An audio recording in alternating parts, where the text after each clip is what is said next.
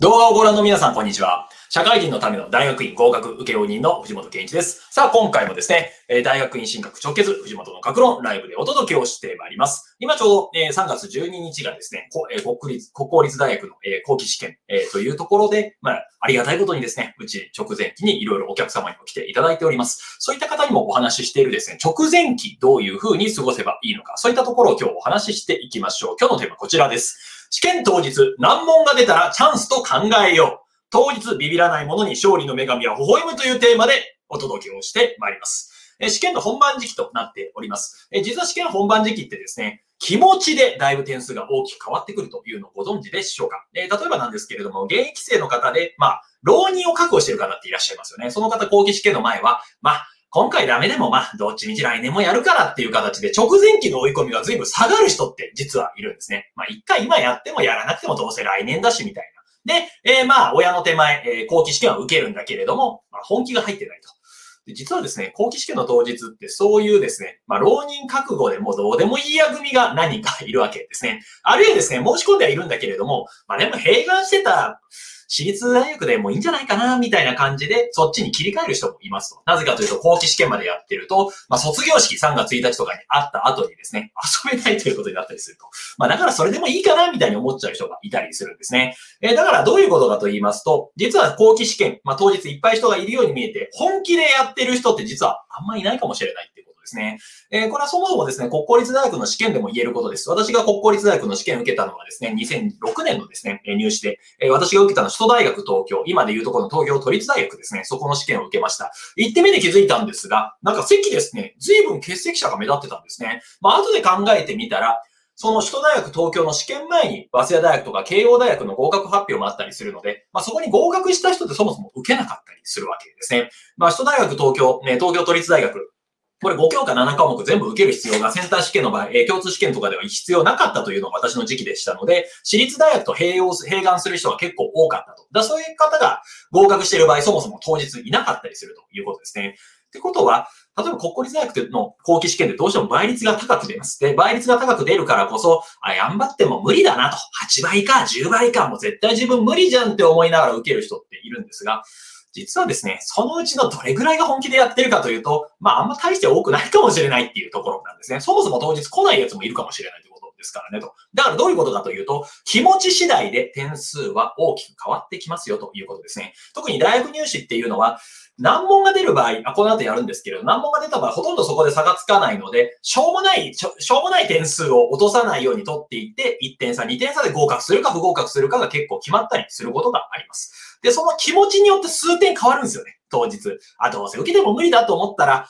見直しがちょっと甘くなっちゃったりとか、あるいはもうこれどうせ解けねえや、みたいな形で挑戦する気持ちがなくなっちゃったりすると。難問を見て、あ、もう無理ですって言って不手寝する人もいたりしますと。だから、気持ちで点数大きく変わってくるので、だからこそメンタル鍛えておくって大事ですよってことですね。で、今回そういうですね、試験当日にビビらないための方法、まあそうやることによってメンタル面で負けない、気持ちで負けずに点を上げることができるというお話をしていきます。え、まずですね、試験で難問が出たらどうすればいいか。実はこれってですね、喜ぶべきチャンスなんですね。まあなんでかと言いますと、試験当日難問が出ると、ほぼですね、できない人がばっかりだったりするわけですね。えー、特にですね、試験、まあ、例えば国立大学受ける人って言ったって、天才はそんな受けないんですよねと。天才って人口のうち何パーセントいるんですか？みたいなお話ですね。えー、だからですね、まあ、その試験を受けている中で、すごく難しい問題が出た場合、実はチャンスなんです。まあ、なんでかというと、よし、これ、どうせ誰もできないと。だから、ここで諦めずにちょっとでも解いておくと、他の人が投げてる分、自分の点数が上がることになるんだ。っていうことで、難問は実は喜ぶべきチャンスなんですね。え、実はこれ結構言われていると言いますか、私がちょっと実感していることなんですけど、受験生のレベルと大学入試であるとか、各種試験で出題されているレベルって釣り合わないことも多いですよと。えー、例えば何かというと、トップ層は例えば100点満点取れるかというと、必ずしもそうじゃない試験もあったりします。なんでかというと、まあ、東大入試でさえですね、まあ、あれだけ優秀な人は受けてると言われているものでさえ、半分も点取れたら合格できたりするんですね。えー、私が受けた早稲田大学の教育学部というところも150点満点のうち92点以上取ったら合格でした。私の年はですね。ってことは、仮に7割しか取れなくても受かっちゃうってことですね。はい。えー、だからですね、あ、自分どうせこの問題全然解けないと思っていても、他でカバーできたら受かっちゃうということなんですね。えー、で、ここでポイントとなるのがですね、はい。難問が出てもラッキーだと考えましょう。簡単な問題が出てもラッキーと覚えましょうというとところがポイントなんですね。まあ、難問が出ると、大部分の人勝負投げたりするか、あ、もう無理だと思って諦めちゃったりする人もいます。でも、自分だけは、よし、これ他のやつもできないから、まずは他のところで部分点を確実に稼いでいこうと。で、難問はどうせみんなできないからこそ、ちょっとでも挑戦しておくとそこで部分点でも点が取れるかもしれないっていうふうに考えることができるわけですね。で、逆に簡単な問題が出ても、よし、これ俺絶対できるっていう形で喜ぶことができると。えー、だから、難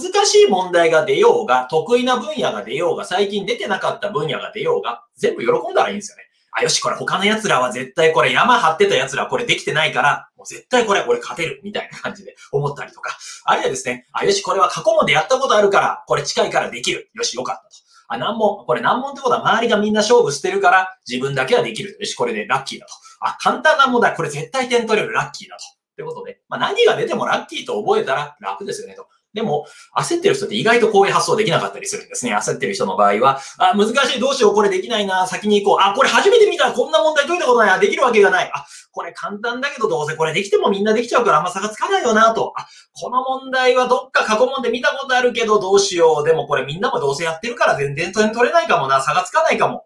まあ、同じことでもですね、全く逆で見ることもできるんですよね、と。で、どっちの方が当日メンタル力が上がる？もっと言うと、冷静に問題が解けるかというと、全部ラッキーで考える方ですよねと。あ、ラッキー、この難問絶対他の奴らできないから俺はできると。部分点を稼いでいこうと。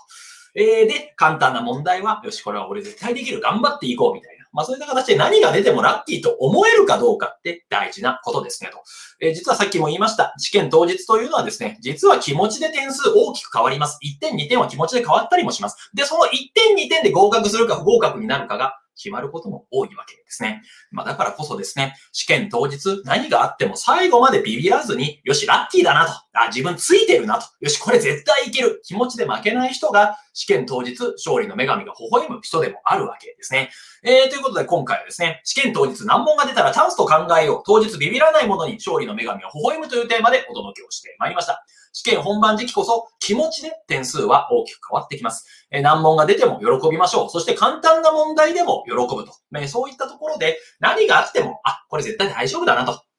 いうふうに思えるかどうかがすごく大事になってきます。まあ、この辺のですね、まあ、ふてぶてしさみたいなところはですね、まあ、天性のものもあるかもしれませんが、それでもですね、ちょっと自分で口に出して言ってみるだけで効果があったりもします。あ、よし、ラッキーだと。あ、これ絶対いけるみたいなのを心の中でちょっとガッツポーズをしながら言うと、それだけでも効果があったりします。えー、とまれですね、試験直前期、こういう簡単な思う姿勢かどうかで、その一つ、えー、姿勢一つでちょっと変わってくるところも多いので、ぜひ気持ちで負けないようにしていただければと思います。どうぞよろしくお願いいたします。えー、こういった形の情報発信、毎日やっておりますので、もっと見たいという方は、いいねボタン、チャンネル登録ボタン、また概要欄からメルマガ登録、LINE 登録もやっておりますので、お気軽にどうぞ。今回も最後までご覧いただきまして大変にありがとうございました。